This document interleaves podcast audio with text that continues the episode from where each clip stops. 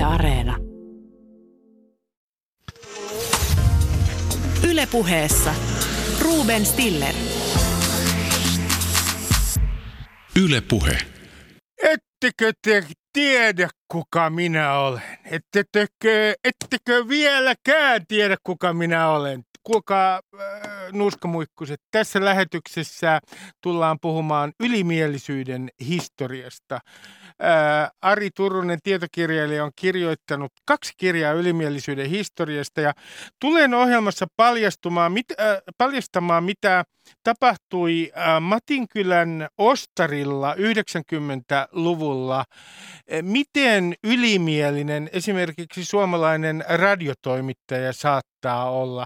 Tämä ohjelma on jälkipuoliskolla, mutta jos olette huomanneet piikkilankaa, muureja, aitoja, kaikkea tätä on Eurooppa tänä päivänä. Piikkilankaa on Viro ja Venäjän rajalla.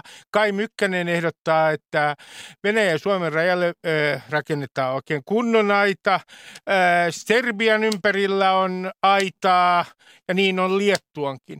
Ja me kysymme tässä heti ohjelman aluksi, että tämäkö on Euroopan tulevaisuus, toisin sanoen muurien Eurooppa. Ja kuten Ville Similä eilen Helsingin Sanomissa totesi, me nauroimme aikoinaan äh, Trumpin muurille.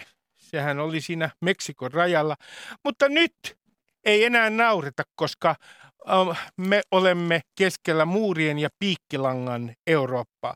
Ja maahanmuuttopolitiikan tulevaisuudesta täällä ovat keskustelemassa Anna Kontula, joka on Vasemmistoliiton kansanedustaja. Tervetuloa. Kiitos ja Matias Turkkila, joka on Suomen uutisten päätoimittaja. Tervetuloa.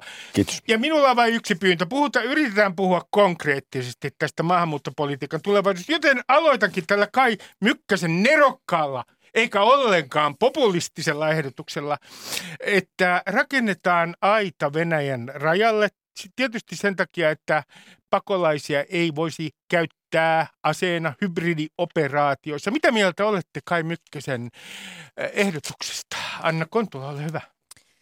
No paras keino ehkäistä tämmöisiä hybridioperaatioita on hyvä diplomatia.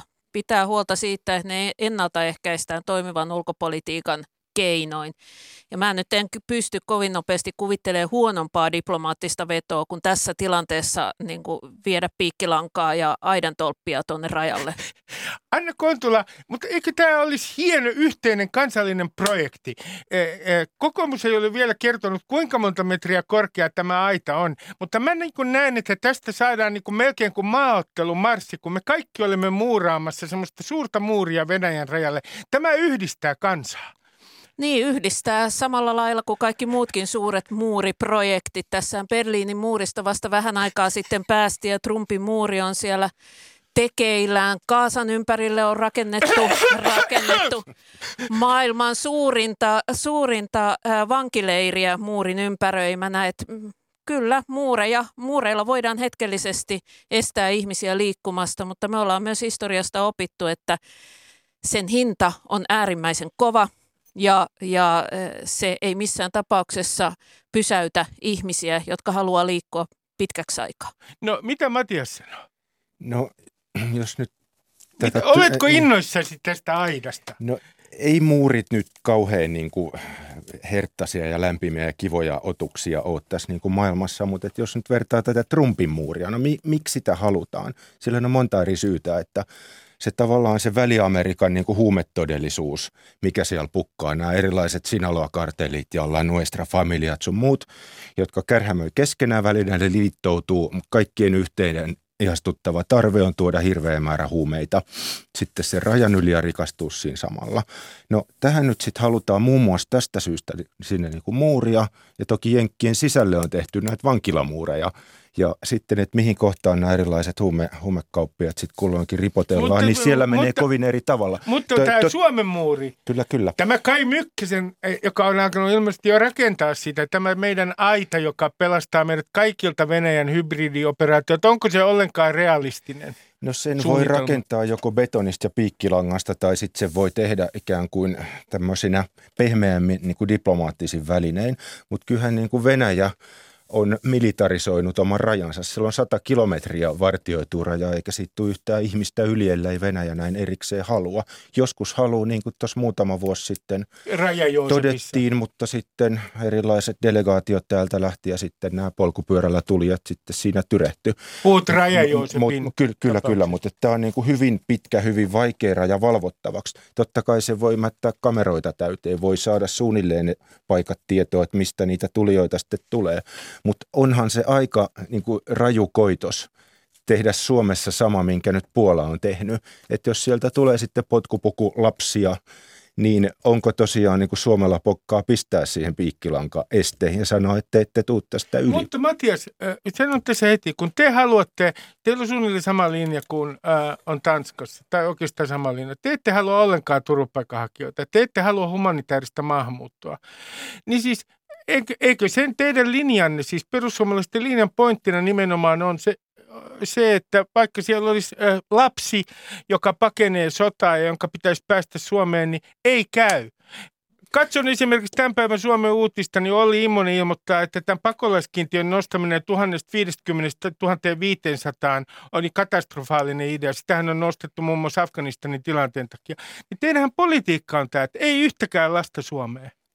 No ei se nyt ihan noinkaan mene, mutta siis se koko turvapaikkajärjestelmähän ei ole niin sodan käynnin väistöväline. Eihän niin sodan uhka sinänsä tarkoita sitä, että, että tota, turvapaikkaehdot laukee, vaan siis koko järjestelmähän luotiin alun perin siihen, että mikäli on niin kuin – valtion vainoamia esimerkiksi toisia ajattelijoita tai jotenkin kiipelijääneitä yksittäisiä ihmisiä, niin sitten tällaisten siirtymiset mä, mä, mä on, on, on mahdollisia. Tämä on, Matias, mm. aivan, aivan totta, että äh, kansainvälinen pakolaissopimus on syntynyt ihan toisenlaisissa olosuhteissa, eikä siinä mm. ole varauduttu tilanteeseen muun muassa hybridivaikuttamiseen ollenkaan. Tämä on aivan mm. totta, mennään siihen kohta.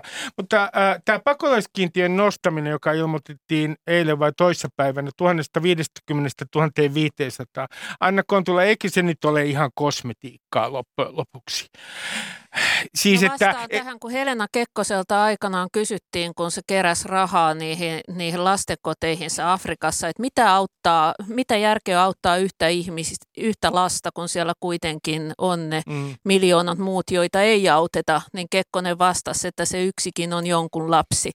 Ja pakolaiskiintiön ideahan on nimenomaan siinä, että kun tämän turvapaikkahakujärjestelmän kautta tänne tulee ne, jotka omin jaloin tänne pystyy käveleen, niin pakolaiskiintiön kautta valikoidaan leireiltä niitä ihmisiä, jotka on jotenkin kaikkein heikoimpia siellä. Siellä voidaan tuoda vammaisia, voidaan tuoda niin lapsiperheitä, sellaisia mm. ihmisiä, joilla ei olisi resursseja turvaan päästä ja joilla on kaikkein heikoimmat mahdollisuudet myöskin selviytyä niissä pakolaisleirien erittäin ankarissa oloissa. Mutta Anna Kontula, sanon, että tämä on siinä mielessä kosmeettista, koska jos nostetaan nyt 1050 1500 pakolaiskiintiötä ja sitten samaan aikaan niin halutaan, ja uskoisin, että myös perussuomalaisten ulkopuolella on tahoja, jotka haluavat, että turvapaikanhakijoiden määrä on Suomessa mahdollisimman alhainen, niin ikään kuin lunastetaan tällä pakolaiskiintiöllä hyvä omatunto, jotta tänne ei tarvitse ottaa turvapaikanhakijoita.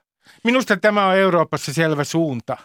Niin, jos pakolaiskiintiö nostamalla lunastetaan huonoa omaa tuntoa, niin silloinhan se on, niin kuin, se on jonkinnäköistä niin pesua, mutta itse pakolaiskiintiön nosto sinällään, niin tietysti se on valtakuntien mittakaavassa pieni asia, mutta sen ihmisen, joka sitten pääsee turvan mittakaavassa, se on iso asia. Olet aivan oikeassa. Mä menen nyt yhteen kielipeliin ja mediaan tässä. Nimittäin suomalainen media, muun muassa Yleisradio ja Helsingin Sanomat ja Ilta-Sanomat myös, ja taitaa olla ilmiö vieläkin laajempi, ovat muuttaneet käsitteitä. Nyt puhutaan esimerkiksi siellä Puola- ja valko rajalla siirtolaisista. Ei siis yhtäkkiä termi on muuttunut. Aikaisemmin puhuttiin turvapaikanhakijoista ja pakolaisista, mutta nyt tämä termi siirtolainen on yhä yleisempi. Eikö, tästä, eikö tämä ole tällaista kielipeliä medialta, jossa niin kuin media itse asiassa antaa tällaisen viestin, että nämä ihmiset tulee tänne vaan paremman elintason perässä ja he eivät ole aitoja pakolaisia. Toisin sanoen tämä on merkittävä muutos ja viesti medialta. Sanat luo todellisuutta ja todella niin kuin sanat menee huomaamatta meidän tajuntaan. Me usein kuvitellaan vain, että me vaihdetaan neutraali infoa ja tota, vaihdetaan ajatuksia keskenämme, mutta siis sanavalinnoilla on valtava merkitys ja niin myös kuvavalinnoilla. Että jos, jos voin tässä yhteydessä siitä mainita, niin kyllähän tuossa, että kun tämä Puolan valko kriisi niin kuin löi mediassa silmille, niin silloinhan käytännössä suomalainen yleisö sai ensisijaisesti Puolan puolustus- ja sisäministeriön valikoimaa kuvamateriaalia, missä oli valtavia jonoja. Siellä on drone-kuvaa valtavista niin kuin hyökyvistä ihmismassoista. Tämä käynnistää tietyt tunteet, se muistuttaa tietyistä asioista, eikä siinä menty yksilötasolle. Siinä ei katsottu ketään silmiin ja pohdittu hänen turvan tarvetta tai kuinka kylmä metsässä on ja riittääkö mi, ruoka. Mi, Tämä niin kuin, et, et, et millä abstraktiotasolla kulloinkin tämä liikutaan. Erittäin, se... Tämä on erittäin hyvä argumentti, mutta mun kysymys kuuluu, että eikö tässä tapahdu tämmöinen kummallinen yhtäkkiä ikään kuin kielipeli – Yes. Tai, että tässä itse asiassa sanotaan, että ka, suurin osa näistä ihmisistä tulisi paremman elintason perässä, eikä he, eivätkä he ole aitoja pakolaisia, jos käytetään termiä siirtolainen. Anna tähän niin, väliin. Mun, Sitten, mun tota, vasemmistoliberaalissa kuplassani kyllä on vuosikymmeniä käytetty termiä siirtolainen kuvaamaan ihmisiä, jotka liikkuvat rajojen yli. Ja se ideologian tausta siinä on se, että halutaan perustaa käsitys tänne tulijoista tosiasioille. Ja tosiasia on, että ihmiset eivät liiku yleensä vain yhden asian perässä, vaan myös vaikka tultaisiin täältä turvaa hakemaan, niin usein toivotaan myös löytyvän työpaikka ja ehkä perhekin ja niin kuin elämä järjestyvä myös siellä uudessa paikassa jollakin tavalla. Tai jos tullaan työn perässä, niin siinä saattaa olla muita syitä. Ja sen takia mä, mun korvaani siirtolainen on semmoinen neutraali termi ja en, en pitänyt sitä mitenkään hätkähdyttävänä, että Helsingin Sanomat sitä käyttää. Mielenkiintoista. Matias, mitä sinä sanot? Niin nyt kun tosiaan kuuli edellisen kommentin, niin kyllähän tässä kieltämättä mietityttää, että määrittyykö ihmisen identiteetti sen niin kuin tavallaan suomalaisen byrokratia-elementin kautta, että miten he maahan niin kuin pyrkii. Et toki syitä on valtavasti. Suurin osa todennäköisesti pakenee niin kuin näköalattomuutta. Joku kertoo, että tällainen reitti täältä voisi tätä kautta päästä. No määrittääkö se sut loppujaksi? Siirtolainen on melko neutraali. Laiton siirtolainen on ehkä niin kuin pari naksua sitten siitä, siitä tavallaan niin kuin räväkämpi. Pari naksua fasismiin päin. No, me, me ei puhuta ja, laittomista siirtolaisista, koska me ajatellaan, että ihminen ei ole laiton missään tilanteessa. Tätä, Eihän turvapaikka te, te, hakeminen ole laiton, ter, Termin pahuus riippuu kai vähän siitä, että kuka sen kuulee. Mm, mä, mä en mm. itse pidä sitä niin erityisen pahana. Mutta mitä tulee tähän tähän niin kuin median käyttämään sanavalintaan siirtolainen, niin kyllähän niin kuin media joutuu valitsemaan, että mistä aiheesta se nyt puhuu. Että puhuuko se näiden ihmisten niin kuin henkilökohtaisesta hädästä vai siitä hybridivaikuttamisyrityksestä, mikä on aika ilmiselvä. Puhutaanko aidasta vai aidan seipäistä? Eli jos, jos puhutaan vaikut, vaikuttamiskeinosta. Siirto... Hetkinen, Matias, tämä on mm, mielenkiintoinen mm, pointti. Mm. Tarkoitatko, että siirtolainen termiä käytetään – silloin, että se sopii tilanteeseen, jos on kysymys nimenomaan tämmöisestä hybridioperaatiosta, jossa käytetään ää, ää, ihmisiä ikään kuin aseena, niin kuin valko on tehnyt? No, ne mun mielestä matchaa paremmin ne kaksi termiä. Tosin on mahdotonta sanoa, että ketä kaikkia siinä suuressa ihmisjoukossa on. Juuri. Osa on turvallisuuspalveluiden ihmisiä, mutta me emme tiedä. Että tavallaan ne, se joukko pukeutuminen – harhauttaa sekin. Me, me emme tiedä, ketä siellä on. Anna. Jos nyt oletetaan niin kuin ylipäätään yleisesti kaiketi oletetaan, että ne ihmiset, jotka sinne rajalle on, on valko niin kuin ystävällisellä avustuksella toimitettu, niin että he ovat tavallisia ihmisiä, jotka ovat lähteneet liikkeelle kotimaista, lähinnä Irakista, mutta myös muualta maailmasta, niin silloin musta siirtolainen on oikein kuvaava termi. Mä muistuttaisin, että myös kun historian tutkijat puhuu esimerkiksi muuttoliikkeestä 1930-luvun Saksasta ulos, ennen kuin tilanne meni niin pahaksi, että voitiin puhua pakolaisista, niin puhuttiin siirtolaisista. Eli puhuttiin siitä, kuinka ihmiset lähtevät katselemaan vähän työtä ja elämää jostakin muualta, kun elämä on käynyt aika vaikeaksi ja niin sanotusti näköalottamaksi siellä, siellä kotimaassaan.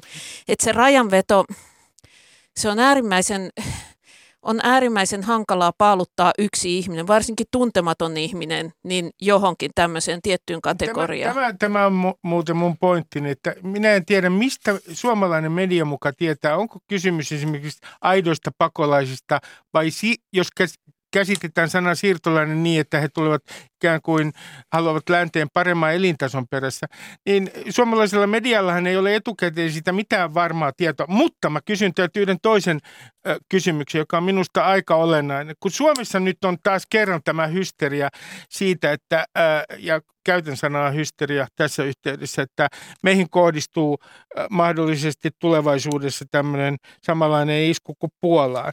Hi- hysteriahan se ei ole siinä mielessä, että Raja-Joosepin tapaus luultavasti oli aikoinaan aikoinaan hybridioperaatio, jossa Venäjä päästi ihmisiä Suomeen läpi ja kokeili, miten Suomi reagoi. Mutta puhun hysteriasta sen takia, että me ollaan aivan yliherkkiä. Jos Suomen rajojen yli tulee, sanotaan 50 ihmistä esimerkiksi Venäjältä päästetään läpi, niin tämä maa menee jo sekaisin. Toisin sanoen minun mielestäni todellinen ongelma on meidän asenteissamme. Me, meillä ei ole mitään resilienssiä, vastustuskykyä tällaisia operaatioita kohtaan. Koko yhteiskunta menee heti paniikkiin. Mitä olet, mieltä olette tästä väitteestä? No kyllä mun mielestä niin kuin tietynlainen herkkyys on hyvästä. Mulla joskus äh, tuli pankista soitto, mä käytän tällaista vertausta. Mm-hmm. Moi, sun tililtä nostettiin juuri yksi euro. Todennäköisesti kohta lähtee koko sun tili tyhjäksi. Haluatko sulkea tilisi? Mm. Kiitos kyllä. Että se oli joku kokeilu, joku oli tehnyt tämän niin kuin testin, pankki huomasi sen, että hetkinen nyt on vilunki käynnissä ja oli niin kuin tavallaan sitten tällainen countermeasure, mikä tämä on, niin kuin vastatoimenpide sitä vastaan. Että kyllä tässä tavallaan niin kuin väestön siirrot, siis tällaiset niin kuin yhtäkkiset siirtolaisten niin kuin pakkosiirtämiseen perustuvat asiat, ne on niin kuin modernia. Ei ne mitään ehkä sodankäynnin välineet, se on liian raju sana, mutta ne on tällaiseen niin kuin pakottamiseen – ja, ja tavallaan niin kuin valtapyyteiden toteuttamiseen liittyvä keino. Siihen täytyy olla niin kuin vastakeinoja. Ja nyt Suomi on ehkä jäänyt vähän sit jälkijunaa siinä, että meillä ei ole niin hyviä keinoja kuin pitäisi olla. Me ollaan nyt tavallaan purettu se koko meidän perusoikeuspino katsottu, että mitä tapahtuu, jos näin käy. Mitä sitten tehdään? Musta on ihan tervettä päättelyä, mutta ei tässä niin kuin riehukkanata. Anna. Joo kiel, käskettiin pysyä konkretiassa, mutta silti pitää vähän maalailla, kun no, fakta, on se, että, fakta on se, että me kuitenkin ollaan menossa kohti tulevaisuutta, joka on aika erilainen kuin tämä päivä. Et tehtiin me tämän ilmastonmuutoksen suhteen mitä tahansa, niin kaikki ennusteet, ne optimistisimmatkin puhuu siitä, että miljardi ihmistä maailmassa lähtee liikkeelle. Mm-hmm. Ja on erittäin epätodennäköistä, että tänne Suome, Suomen suuntaan ei näistä tulisi kuin 30 tai 40. Huomattavasti todennäköisempää on, että me nähdään sen, suuruisia, niin sen suuruista ihmistä liikkumista, että meidän elinikänämme ei tässä osassa palloa ole semmoista nähty.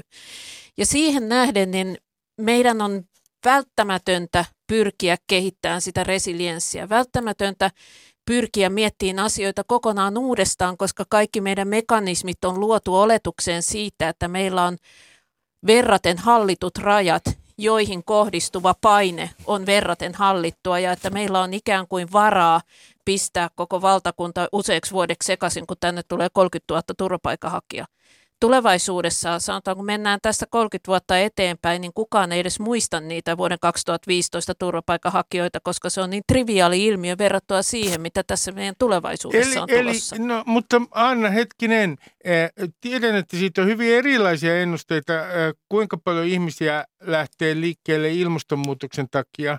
En kiistä tuota sinun, äh, sinun miljardia ihmistä, mutta varmasti ilmiö on merkittävä, mutta tarkoitatko se siis sitä, että tulevaisuudessa meidän rajamme eivät kerta kaikkiaan pidä?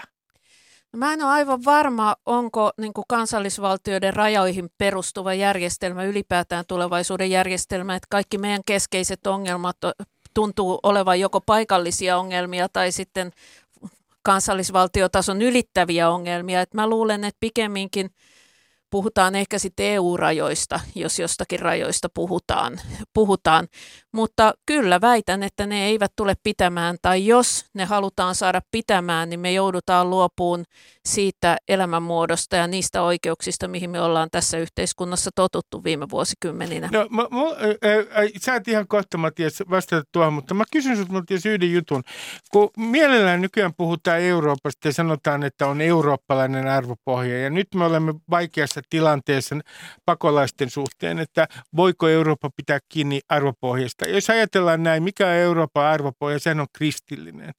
No nyt jos äh, muurit nousevat joka puolelle Eurooppaa ja esimerkiksi Tanska äh, on, Tanskassa on mennyt jo läpi laki, jossa turvapaikanhakijat lähetetään Euroopan ulkopuolelle. Tämä on heidän pyrkimyksensä. Ja sitten jos he saavat turvapaikan siellä keskuksessa, joka sijaitsee Euroopan ulkopuolella, niin he jäävät siihen maahan, missä tämä keskus on. He, toisin sanoen, Tanskan päämäärä on se, että ei tule yhtään turvapaikanhakijaa. Niin eikö tässä ole niin kuin kristillisen etiikan suhteen, Matias, niin kuin aikamoinen ongelma Euroopassa?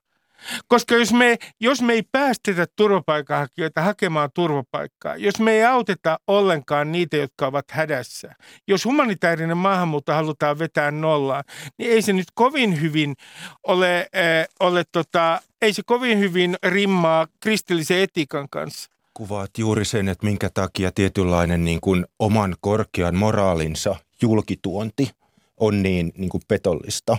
Että mikäli äh, nyt kiipeen tuonne niin korkean tornin nokkaan ja huudan sieltä, että minä olen hyvä ihminen, niin kuinka ollakaan hyvin nopeasti sinne, sinne tota ilmestyy ihmisiä, jotka sanoo, että anna rahaa, kun sinä olet kerran noin hyvä ihminen.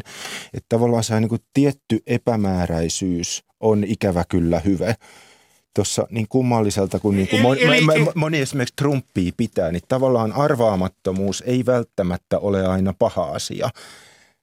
Si, siis tavallaan, että mitä tekee. Jo, jos, Onko jos Trump sä... tulevan maahanmuuttopolitiikan ikään kuin, miten mä sanoisin, käytän nyt juutalaista vertaista Mooses? Hän vaan heijastelee sitä, mikä ihmisiä korpeaa. Että kyllähän tämä niin kuin, tiety, tietyssä mielessä, että että jos Anna, Anna pohdiskelee sitä, että onko kansallisvaltion raja niin kuin tulevaisuuden struktuuri, niin tavallaan niin kuin kansallisvaltion rajahan on pitkälti niin kuin lainsäädäntöraja, se on sosiaaliturvaraja, se on niin kuin eläkejärjestelmäraja. Että jos nämä halutaan rikkoa, siis käytännössä kunkin ihmisen niin kuin oma pankkitili, se, sen niin kuin validiteetti nojaa siihen, että onko, Suome, onko Suomella oikeus päättää omasta lainsäädännöstään. Jos me halutaan tätä niin kuin rajaa dilutoida tai siis niin kuin loiventaa, niin silloin me voidaan kasvattaa tai ikään kuin rakentaa uusia niin kuin järjestelmiä. Mutta kyllä mielestä, että jos niin kuin maailmasta nyt jonkin asteista niin kuin tulevaisuuden kuvaa toivoisi, niin se, että nämä rajat niin kuin jollain tavalla tasottuu. Että tavallaan tekninen kehitys leviää, ihmisten ei tarvitse tulla – niin, niin pitkälle ja maailma pystyy niin kuin lannistamaan nämä despotiansa eikä rakentamaan uusia, mutta siinä vähän niin kuin harjoitetaan. Ole hyvä. Niin, musta on kaksi eri kysymyksiä, mitä halutaan ja mitä, realistis, mitä on realistista olettaa. Että et semmoinen maailma, jossa pidetään kiinni teollisen ajan tuottamasta kansallisvaltion rakenteesta ja sen ideologisista rakenteista, niin Mä en vaan usko, että sillä on tulevaisuutta. Mä en näe, että mikä on se niin kuin todellisuusvisio, joka, joka niin sovittaisi yhteen sen laajat ympäristökriisin aiheuttamat haasteet niin tähän kansallisvaltiorakenteeseen? Mä, mä sanon sulle yhden vastaväitteen, Kontula. Se on se, että, että jos meidän, meillä ei ole rajoja, jos maahanmuutto on niin sanotusti hallitsematonta, ja meillähän on hyvin erilaisia käsityksiä siitä, mitä hallitsematon maahanmuutto tarkoittaa, niin silloin oikeistopopulismi vahvistuu ihan väistämättä. Tota... Ja minä en nyt syytä näitä, ää, mi, miksi ikinä heitä kutsumme, turvapaikanhakijoita, siirtolaisia ja niin edelleen. Näitä ihmisiä, jotka haluavat tulla tänne länteen, niin. vaan sanon vaan, että se on on realistista olettaa, että jos rajat eivät pidä, niin oikeistopopulismi on entistä vahvempi voima. Vastalauseesi on boksin sisällä, minä olen sen ulkopuolella. Sä oletat, että ainoat rajat, jotka voivat olla, on valtioiden rajat. Ja näinhän mä en suinkaan sanonut. Mm. Mä oletin, että ne, mitkä on vahvistuvia hallintoalueita, on toisaalta ylittää sen kansallisen valtio ja toisaalta alittaa sen, eli alueellinen valta ja sitten se valta, mitä on meillä esimerkiksi mahdollisesti EU-tasoinen, ehkä Pohjoismaiden tasoinen, tällaiset saattaa vahvistua siihen rinnalle. No. Mutta mä tuisin tähän vielä, niin esimerkin lähihistoriastamme kunnista. Nimittäin todella pitkään argumentoitiin, että vapaa muutto-oikeus kunnasta toiseen ei ole mahdollista, koska se johtaa siihen, Suomen että sisällä siis. Suomen sisällä, että sosiaalitapaukset kerääntyy tiettyyn kuntiin eikä niillä ole varaa huolehtia kaikista köyhistä, jotka hänkee niihin. Ja se oli vuosikymmenten taistelu. Meillä oli siis Suomen sisällä tullirajoja ja vaadittiin lupia, että sai muuttaa paikkakunnalta mm. toiselle. Mm.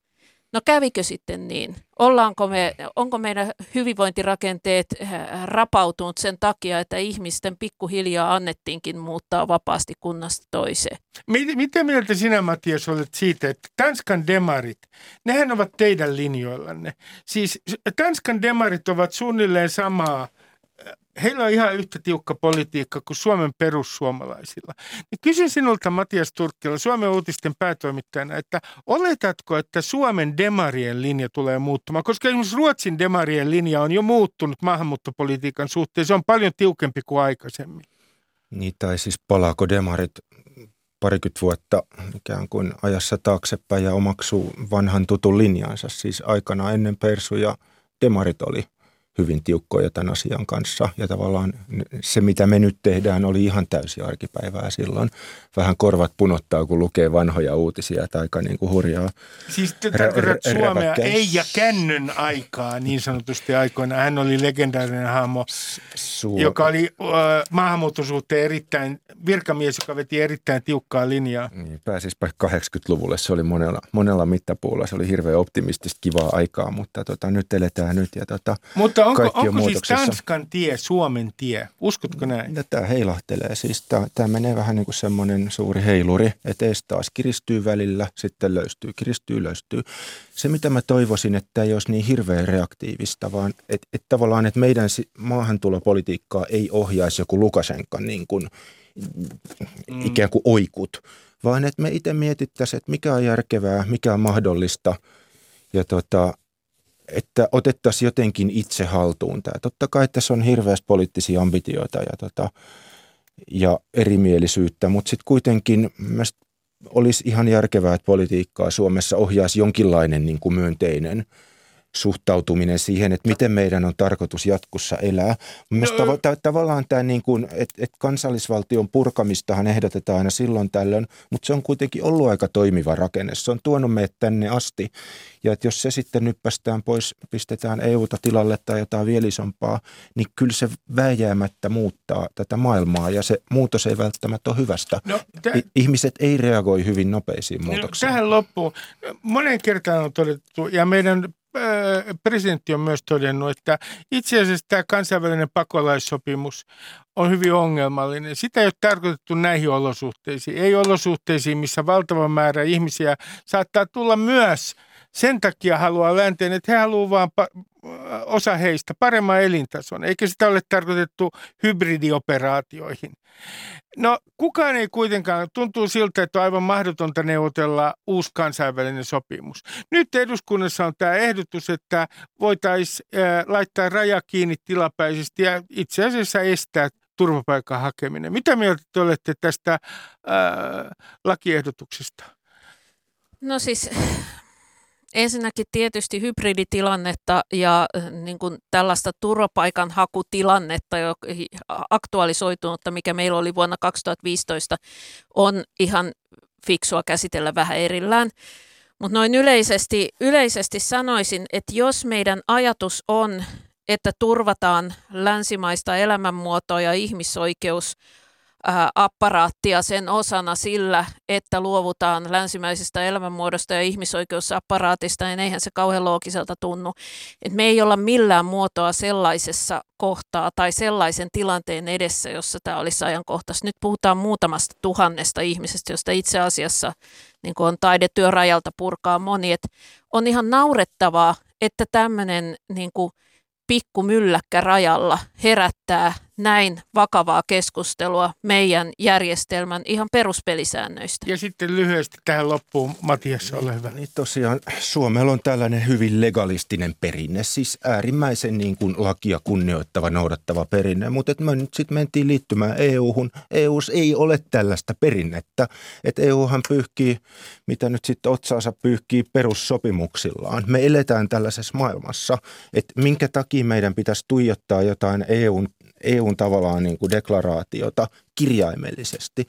Niiden lakien tarkoitus on suojata erilaisia oikeushyviä. Ja jos tavallaan kirjaimellinen noudattaminen rikkoo sellaista, silloin pitää arvioida ja uudelleen tulkita sitä, mikä on kirjoitettu niin uudessa tilanteessa. Minä kiitän teitä keskustelusta ja, ja katsotaan, nouseeko tuonne itärajalle valtava muuri. Olen itse lähdössä sitä kyllä rakentamaan. Ilmoitan Anna Kontola sinullekin sinne eduskuntaan sen. Mutta minulla on toinen syy. Nimittäin se estää pakenemisen Suomesta Venäjälle koska olen harkinnut pakenemista lähinnä sen takia, että ää, Suomen televisiosta tulee niin paljon tosi TV-ohjelmaa, niin tämä muuri estää mun pakenemisen tästä maasta. Minä kiitän teitä tästä keskustelusta. Kiitoksia. Kiitoksia. Kiitos. Hyvää pakomatkaa. Ylepuheessa Ruben Stiller. Ylepuhe. Ari Turunen on Suomen Le Monde diplomatiikin ja Novaya Gazetan päätoimittaja. Hän on tietokirjailija. Hän on kirjoittanut kaksi kirjaa ylimielisyyden historiasta. Ja nyt tunnustan sinulle, Ari Turunen, heti eh, tähän alkuun. Saanko tunnustaa? Ole hyvä vain. Matinkylän äh, Ostarilla 90-luvulla äh, äh, äh, olin humalassa ja minulla äh, ei ollut yhtäkkiä rahaa. Olin tullut taksilla siis tälle, tänne Matinkylän Ostarille. Ja sitten äh, taksin kuljettaja, kun lähdin hakemaan rahaa pankkiautomaatilta, sanoi, että jätä pantti tänne. Jolloin sanoin nämä legendaariset sanat hänelle. Etkö sinä tiedä, kuka minä olen?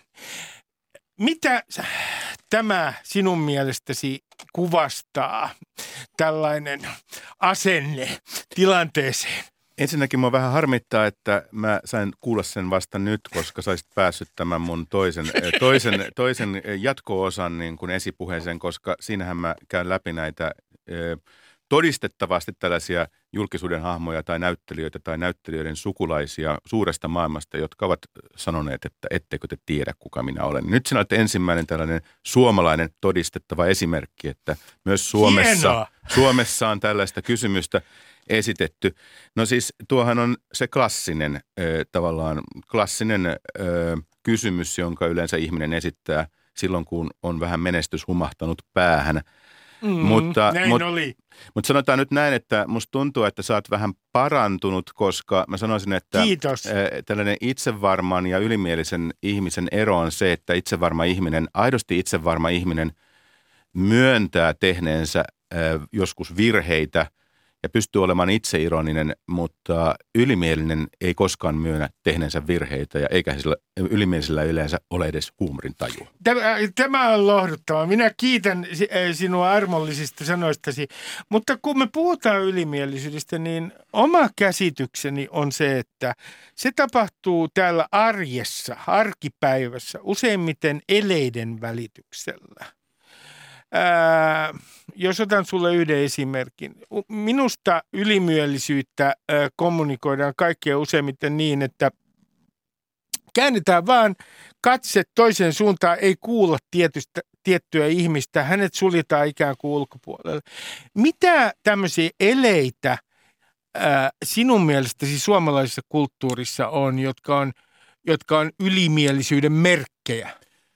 No Suomessa siis ihan tällainen klassinen esimerkki on se, että, että, että niin kuin ylimielinen ei, ei katso ö, aiheekseen ö, tervehtiä jotain tuntematonta mm. tai ö, omasta mielestään vähempiarvoista ihmistä. Ja se tervehtiminen hän ei vaadi kauheasti resursseja, se ei vaadi hirveitä fyysisiä ponnistuksia, se on riittää pään nyökkääminen.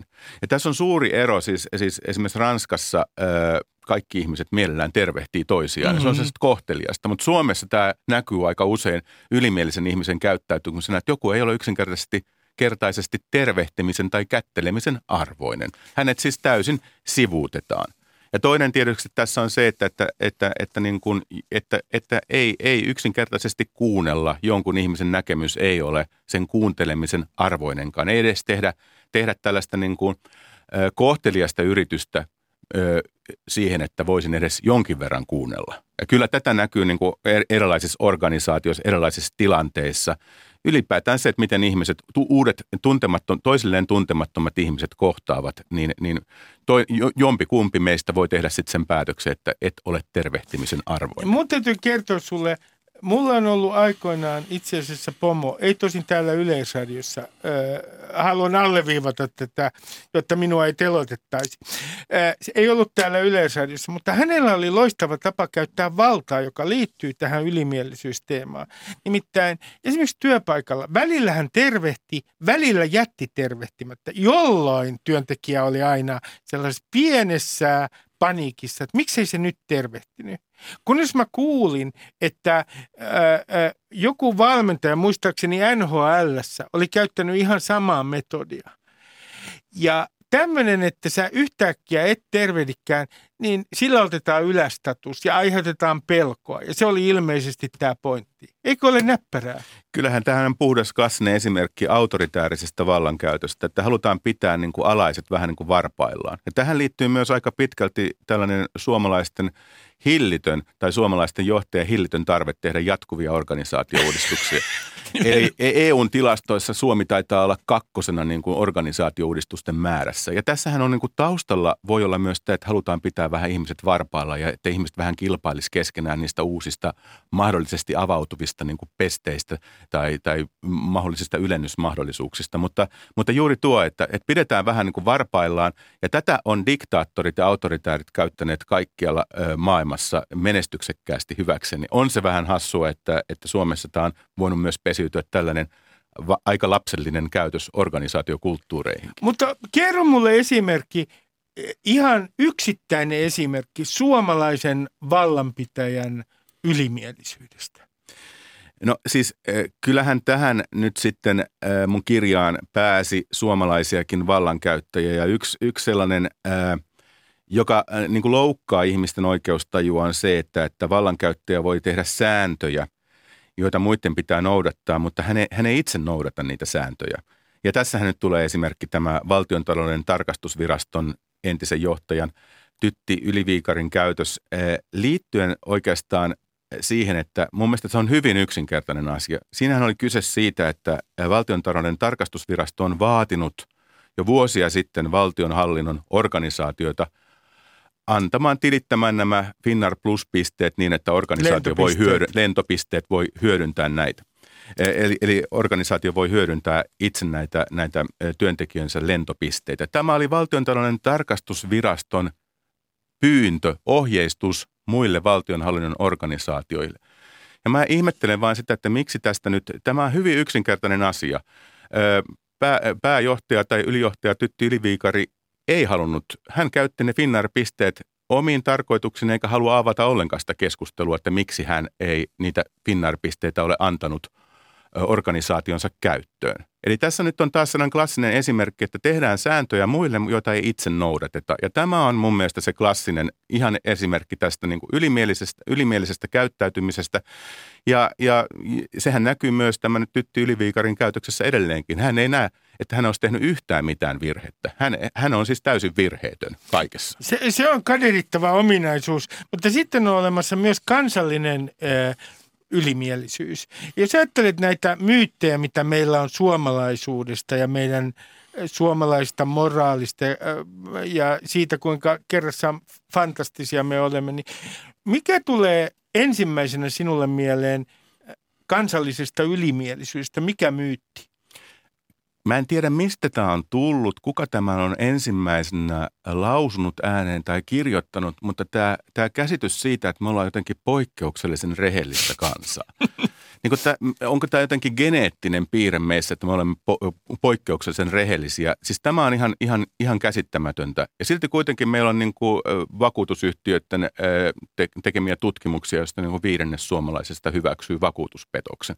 Kyllä tässä nyt on sellainen, tai vakuutushuijauksen. Eli kyllä tässä niin kuin on, on, on joku, joku sellainen asia, joka mua niin kuin on ihmetyttänyt jo pitemmän aikaa, Eli mistä tämä on tullut tämä käsitys, että me ollaan niin jotenkin poikkeuksellisen rehellistä kansaa. Ja, ja sitten kun, ja sitten toinen on tämä, että, että me ollaan niin kuin ehkä yksi maailman vähiten korruptoitunut kansa, että kun käytetään hyväksi jotain Transparency Internationalin listoja – mutta siinä listassa ei oteta huomioon poliittisia virkanimityksiä. Eli Suomi, mm, Suomihan on täynnä po- poliittisia virkanimityksiä. Asiantuntijaorganisaatioihin ei palkata professoreja, vaikka hakevatkin sinne, vaan sinne menee entisiä poliitikkoja.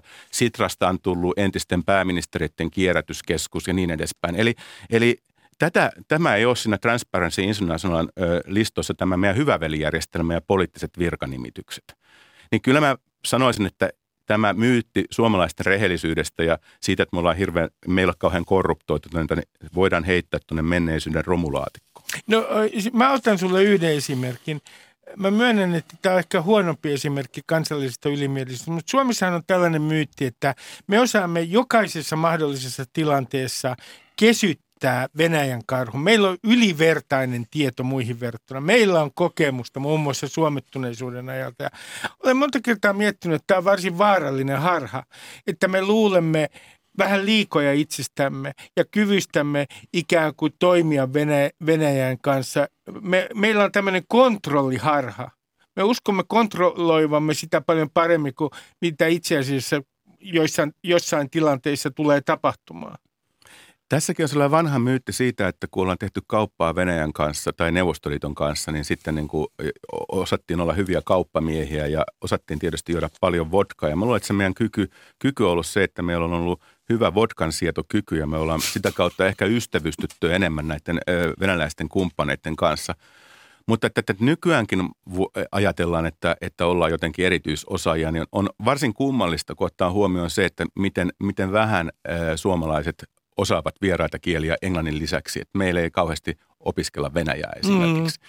Että meillä, meillä englannin kielen ylivaltaa niin, niin valtaisa, että meidän oikeastaan se kielitaito, joka on suhteellisen hyvällä tasolla, mutta ei me osata venäjää, ei Kiinaa, ei Saksaa, ei Espanjaa, me ei kauheasti niitä käytetä, niin mä ihmettelen, mistä tulee tämä käsitys, että me ollaan jotenkin ylivertaisia Venäjän tuntijoita, kun me ei edes osata venäjää. Er, aivan totta. Sitten mutta täytyy kysyä tästä – ehdottomasti tästä harhasta, joka, jonka huomasin, että olen itse jo lähes joka viikko näissä ohjelmissa toistanut sitä. On tämmöinen ihan oma syndroomansa, oman kyvykkyyden yliarvioiminen. Ja sillä on ihan oma nimi. Mikä se oikein on? Siis se on tämmöinen kognitiivinen harha käsittääkseni. Joo, tätä kutsutaan Dunning-Kruger-efektiksi ja, ja, ja, ja se, se niin kuin selittää sellaista, että osa meistä ihmisistä ei tiedä, mitä me ei tiedetä. Eli me kuvitellaan tietävämme asioita, joita me ei tiedetä. Ja silloin kun Donald Trump valittiin presidentiksi, niin internetissä äh, Googlen tilastojen mukaan valtavasti tuli hakuja tästä Dunning-Kruger-efektistä. Trumphan on sanonut, että hän tietää, hänelle ei tarvitse kuin puoli tuntia, viiva tunti lukea, niin hän tietää kaiken mannerten välisistä ohjuksista. Tämä on yksi sellainen, jonka hän sanoi jo vuosia ennen kuin hänet valittiin presidentiksi. Eli siis oman kyvykkyyden yliarvioiminen ja se, että, että ei oikeastaan tiedä, mitä parantamisen varaa itsessä on, niin tämä on se vaarallinen efekti, Dunning-Kruger-efekti, jota – itse asiassa tässä nykymaailmassa, kun me eletään tällaisessa sosiaalisen median kuplissa ja, ja voidaan saada internetistä kaikkea mahdollista tietoa, joka voi tukea meidän kummallisiakin ne, mielipiteitä, kun ne, ne niin kuin tavallaan, me saadaan kaikupohjaa näistä keskusteluryhmistä, sosiaalisesta mediasta tai, tai, tai kummallisilta nettisivustoilla, niin se vaan vahvistaa meidän, meidän käsitystä, osa, osan käsitystä siitä, että olemme ylivertaisia ja olemme, olemme oikeassa. No sitten on, mulla tuli tästä mieleen yksi – henkilö, joka on tämän ylimielisyyden historian olet kirjoittanut kaksi kirjaa ylimielisyyden historiasta kakkososassa. Ja hänen nimensä, hän, hän ei ole kovin tunnettu Suomessa. Jotkut tuntevat hänen nimen, mutta Scott Morrison. Ja hänellä on itse asiassa aika paljon valtaa. Joo, Scott Morrison on edelleenkin Australian pääministeri ja hänellä niin kuin, tavallaan ideologia on vahvasti ohjannut hänen niin kuin, ö, päätöksiään ja hänen politiikkaansa, varsinkin liittyen ilmastonmuutosasioihin. Ja Australiassahan ö, oli nämä järkyttävät metsäpalot ja, ja siellä niin kuin kaatui metsää tai paloi metsää 186 000 neliökilometriä, joka on yli puolet Suomen pinta-alasta – ja tässä mun kirjassa mä käsittelen tätä episodia, että, että entinen palopäällikkö ja Australian ilmastopaneelin jäsen antoi konsulttiohje, konsultaatioita, neuvoja ja halusi tavata Scott Morrisonia ja varoitti siitä, että nyt näyttää siltä, että meillä, on nyt, meillä ei ole kapasiteettia torjua metsäpaloja, jos sellaiset syttyy. Nyt näyttää niin kuin pahalta, että pitäisi niin kuin vuokrata kalustoa pohjoiselta pallonpuoliskolta – koska siellä oli talvi tuohon aikaan. Ja kun Australian kesä lähestyi, niin Scott Morrison yksinkertaisesti ei ottanut vastaan tätä, tätä, tätä palopäällikköä. Hän ei halunnut kuulla mitään neuvoja. Ei, ei ja hän on hyvin kivihiilimyönteisen politiikan kannattaja. Eli Näin hänen on. mielestään tämä oli niin kuin tavallaan, että hän olisi niin kuin ikään kuin joutunut myöntämään ilmastonmuutosasian jos hän olisi niin kuin enemmän niin kuin varautunut ja kuunnellut tällaista. Tämä, tämä ihminen, tämä palopäällikkö oli ikään kuin väärällä puolella. Hän edusti vääränlaista ideologiaa ja tämä johti siihen, että, että niin kuin useista varoituksista huolimatta ja avun, avun, avun antaji, antajien neuvoista huolimatta, niin jatkettiin samalla linjalla ja lopputulema oli nämä aivan valtavat metsäpalot. Ja vielä tässä, tässä niin kuin naulana arkkuun oli, että Scott Morrison sitten kun metsäpalot roihuisi ka- kaikkein rajuimpana joulu, joulukuussa, niin hän, hän lähti lomailemaan Havajille ja jätti oman maansa palamaan roihuna. Todella, todella äh, äh, kummallinen poliitikko, joka ei ilmeisesti kuuntele yhtään ketään. Mutta jos, äh, jos ajatellaan, mä tiedän, että tämä on vähän liian tyypillinen esimerkki monessakin mielessä – Trump tietysti. Trumphan on kaiken tämän ruumillistuma. Niin uskotko sinä, Ari Turunen, että kaikessa tässä omnipotenssissaan, narsismissaan ja myös suunnattomassa typeryydessä, että Donald Trump uskoo kaikkeen siihen, mitä hän sanoo. Siis, että hän ei itse asiassa edes ajattele valehtelevansa – hänen ylimielisyytensä on sitä, ää, ää, sitä luokkaa, että hän niin uskoo kaikkeen, mitä hän sanoo esimerkiksi omista kyvyistään. Öm, olen lukenut aika monta kirjaa Donald Trumpista. Näitä paljastuskirjoja nyt, nyt niin kuin tulee, tulee niin kuin suorastaan liukuhihnalta. Ja niissä kaikissa on se sama, sama, sama asia, että, että niin kuin Trump ei oikeasti kuuntele – ja, ja että hänelle pitää nämä asiat selittää niin kuin tosiaankin lyhyesti, lyhyesti ja silleen kivalla tavalla. Ja se ei saa olla sellaista niin kuin ristiriitaista hänen oman maailmankuvansa kanssa tai muuten neuvonantaja saa potkut. Eli kyllä mä uskon, että tässä nyt on tapahtunut tällainen, äh, tällainen äh, äh, piirre, että, että Trump äh, on ympäröinyt itsensä lakeijoilla, niin kuin aina kaikki tällaiset autoritääriset hallitsijat yleensä ympäröi, ja hän kuuntelee hovin sirkuttelua ja, ja alkaa uskoa siihen, mitä hänelle sanotaan, tai hänelle sanotaan siis tietysti vain, vain positiivisia asioita, ja hänen kanssaan ollaan samaa mieltä. Ja juuri tämä on se, se oikeastaan tällaisen ylimielisen ihmisen – tragedia, että häntä puuttuu kyky kuunnella eriäviä mielipiteitä. Mm. Ja eriävän mielipiteen edustaja useimmiten lokeroidaan jotenkin aina vastustajaksi tai, tai juonittelijaksi. Ja, ja, ja tämähän on niin kuin myös organisaatiokulttuurissahan tämä tämä myös näkyy, että tietyt yritykset voivat romahtaa ihan sen takia, että ei haluta kuunnella niitä heikkoja signaaleja, saati sitten ihmisiä, jotka ovat ylimmän johdon kanssa eri mieltä. Sun kirjassa on mielenkiintoinen, sanoisin melkein, että se on näytelmän kohtaus. Ja se on piirtynyt tajuntaani.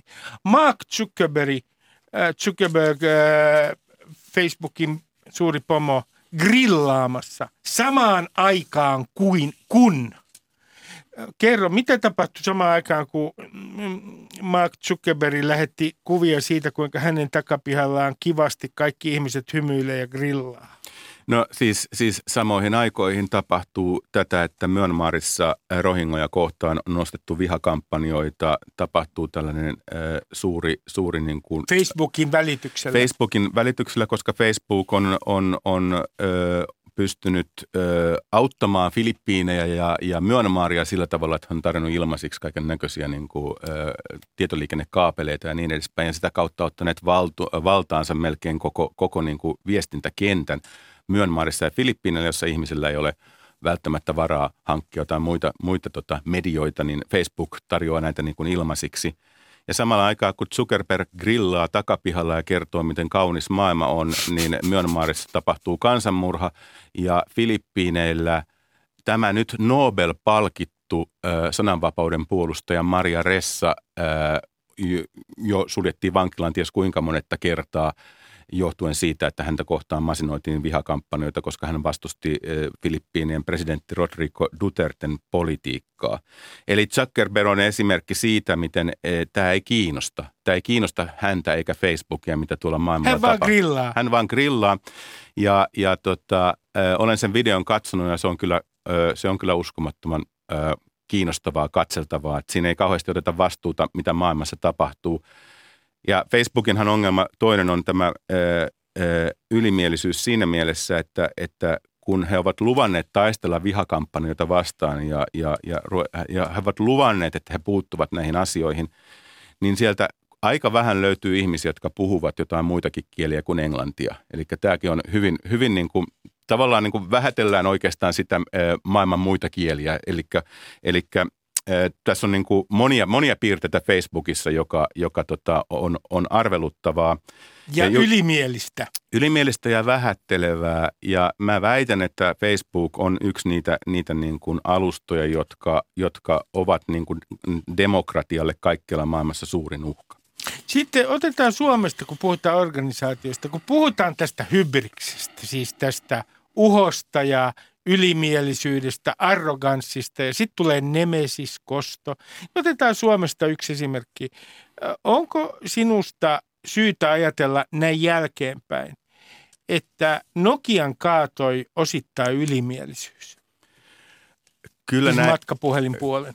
Kyllä, siis Nokiassa se oli valtavasti ja on edelleenkin valtavasti osaajia, mutta tässä tämän piti lukea tällainen niin kuin e, irlantilainen kirja tästä ennen kuin tämä niin kuin paljastui, että kerrottiin tätä, että, että, että joku Nokian työntekijä oli näyttänyt iPhonein eräälle Nokian johtajalle ja sanonut, e, että tämä, on, tämä, tämä tulee olemaan mullistava, mullistava puhelin, että jopa kaksivuotias tyttärenikin osaa käyttää sitä, niin tämä Nokian ö, ö, iso johtaja oli todennut hän ei ollut siis Jorma Ollila, vaan toinen, oli todennut, että niin, mutta me emme tee puhelimia kaksivuotiaille.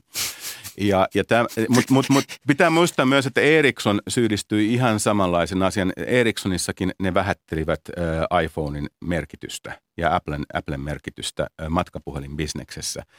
Et, et, e, kyllä, ja, ja tämähän on vain niin kuin klassinen esimerkki kahdesta yrityksestä, Ericssonista ja Nokiasta, jotka, jolla oli ikään kuin maailmanlaajuinen dominanssi näissä matkapuhelinbisneksessä tosi pitkän aikaa. Ja loistavaa hyvää osaamista – mutta niin, vain kaikille isoillekin firmoille käy, että jossain vaiheessa voi tulla romahdus johtuen juuri siitä, että tuudittaudutaan siihen, siihen niin kuin tavallaan tällaiseen valta-asemaan, ja, ja, jota ei haluta sitten enää kyseenalaista. Eli, eli uskot siihen, että vielä me näemme senkin päivän, ää, jolloin Applella ja kenties Amazonillakin on ongelmia? Mä luulen, että mikään yritys, jos katsotaan yritysten historiaa, niin eihän mikään yritys kestä ikuisesti. Mikään firma ei pysy niin kuin muuttumattomana ikuisesti. Ihan varmasti tapahtuu tällaisia juttuja. Ja nythän on kiinnostavaa myös se, että, että niin kuin, ää, tämä, että nyt kun esimerkiksi sähköautot, ää, sähköautoja aletaan tehdä entistä enemmän, niin mitä tapahtuu esimerkiksi saksalaisille polttomoottorivalmistajille? Ne voi olla tässä niin kuin aikamoisessa kriisissä. Otetaan yksi, kun sun kirjassa kerrotaan diktaattoreiden, sanoisinko nyt hulluista päivistä, niin siellä on yksi esimerkki tämmöisestä täydellisestä, totaalisesta, sitä ei voi kutsua enää edes ylimielisyydeksi, eikä edes omnipotenssiksi, se on jotain sen tuolla puolen. Turkmenistan, joka on minulle ihan tuntematon maa, heidän diktaattorinsa todella osaavat ää, ää, olla itseään suurempia.